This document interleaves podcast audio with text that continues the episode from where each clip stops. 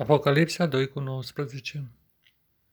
Știu faptele tale, dragostea ta, credința ta, slujba ta, răbdarea ta și faptele tale de pe urmă, că sunt mai multe decât cele dintâi.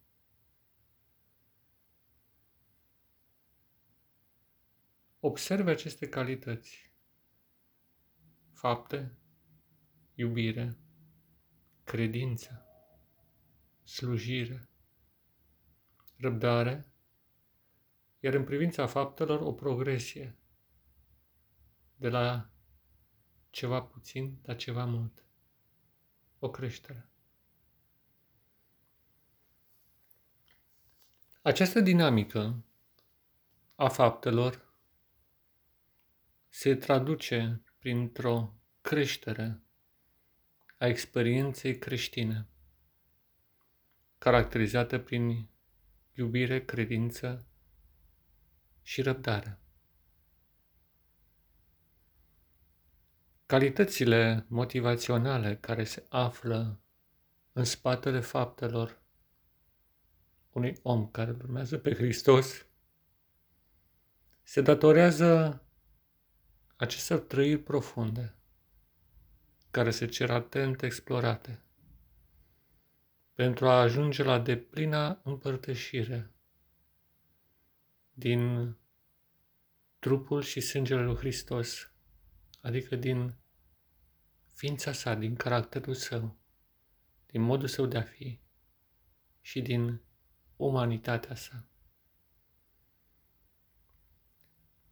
Dragostea este un cuvânt care stârnește profunde emoții la o simplă pronunție.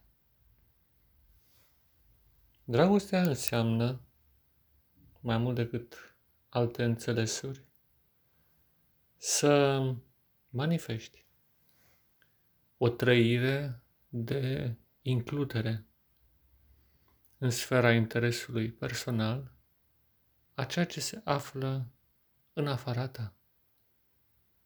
Înseamnă să incluzi oameni, locuri, obiecte chiar, universul înconjurător sau cel imaginar. Înseamnă să îți extinzi sfera de acțiune a ceea ce numești eu către lumea exterioară, către ceea ce trece dincolo de sine. Unii cred că viața de credință presupune o anulare, o negare a eului. Însă, dacă vom citi cu atenție Biblia, vom constata că transformarea interioară numită naște din nou nu înseamnă o dispariție a eului, ci o expandare a lui, până când în această noțiune incluzi tot ce există. Și astfel se produce o transfigurare numită iubire, în care interesul personal e legat de interesul general și invers. Credința reprezintă o calitate excepțională a minții de a rămâne stabilă, asemenea acului unei busole, și de a înainta, având o anumită imagine în interiorul sufletului, care este conformă cu adevărul, cu realitatea, care încă nu se distinge. Credința reprezintă o ancorare într-un imaginar ce coincide cu realitatea așa cum este ea. Este o convergență între imaginație și realitate.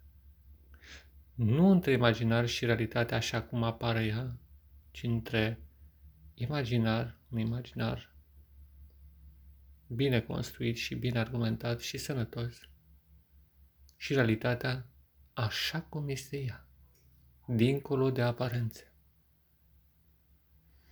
Și realitatea este bună, prietenoasă, întăritoare, e creată de Dumnezeu. Nu trebuie să existe niciun fel de îndoială, fiindcă înșelătoria constă în a substitui realitatea obiectivă cu una subiectivă, contaminată de o gândire negativă și de un imaginar bântuit de cele mai teribile influențe negative. Răbdarea. Dar înainte de răbdare este slujirea. Fapte și slujire sunt puse cumva în categorii diferite, dar nu întâmplător. Aici e vorba de o slujire asemănătoare sau nu asemănătoare, e vorba de o slujire preoțească. Cea în care creștinul mijlocește pentru semenii săi înaintea lui Dumnezeu și pentru Dumnezeu înaintea oamenilor. Această slujire sfântă, această misiune sacră, se află asupra oamenilor săi și asupra vieții sale. Ancorat fiind în iubire și având credință, slujirea sa de mijlocitori între oameni și Dumnezeu și reciproc, o extindere de fapt a slujirii lui Hristos, reprezintă esența vieții sale, scopul său pentru care există el pe pământ. Și normal, răbdarea. Calitatea de a aștepta, dar nu-ți pierde speranța și de a rămâne același, în ciuda aparențelor care par potrivnice. De fapt, lupta noastră pe acest pământ este împotriva aparențelor, a iluziei și a minciunii. Minciunilor sfruntate care spun că lumea aceasta este rea, că realitatea aceasta este ticăloasă, nu este adevărat. Lumea aceasta este bună. Dumnezeu a creat, este un templu uriaș închinat Creatorului Universului. Lumea aceasta este frumoasă. Ea este întăritoare, așa cum este ea, realitatea obiectivă în mijlocul căreia ne aflăm. Dar există o perdea de distorsiune, de întuneric, care răstălmăcește înțelesul lucrurilor și hrănește un imaginar negativ. Aici este păcatul. O percepție negativă inspirând un imaginar pe măsură, cenușiu. Păcatul este, de fapt, o interpunere între lume, așa cum a creat-o Dumnezeu și conștiința noastră. Astfel încât noi nu mai percepem corect ceea ce se află în jur și nu mai exprimăm corect ceea ce se află în interiorul nostru.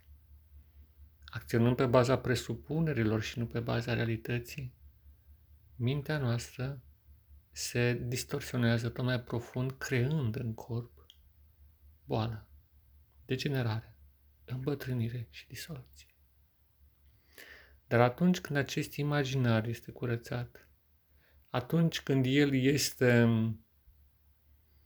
modelat prin intermediul iubirii, credinței, slujirii preoțești și răbdării, atunci acest imaginar devine luminos și frumos și în concordanță cu realitatea autentică, așa cum este ea, nu cum este distorsionată de păcat. Știu. Dumnezeu zice că știe, cunoaște toate aceste lucruri care se întâmplă în interiorul tău. Nu rămâne decât să crești în ele până la o deplină maturitate și până când Domnul va reveni să preia acest pământ în domeniul său ceresc într-un mod explicit. Ține minte toate aceste lucruri și practică-le, dragul meu prieten și frate, în Hristos și în umanitate. Pace ție. Da, pace ție.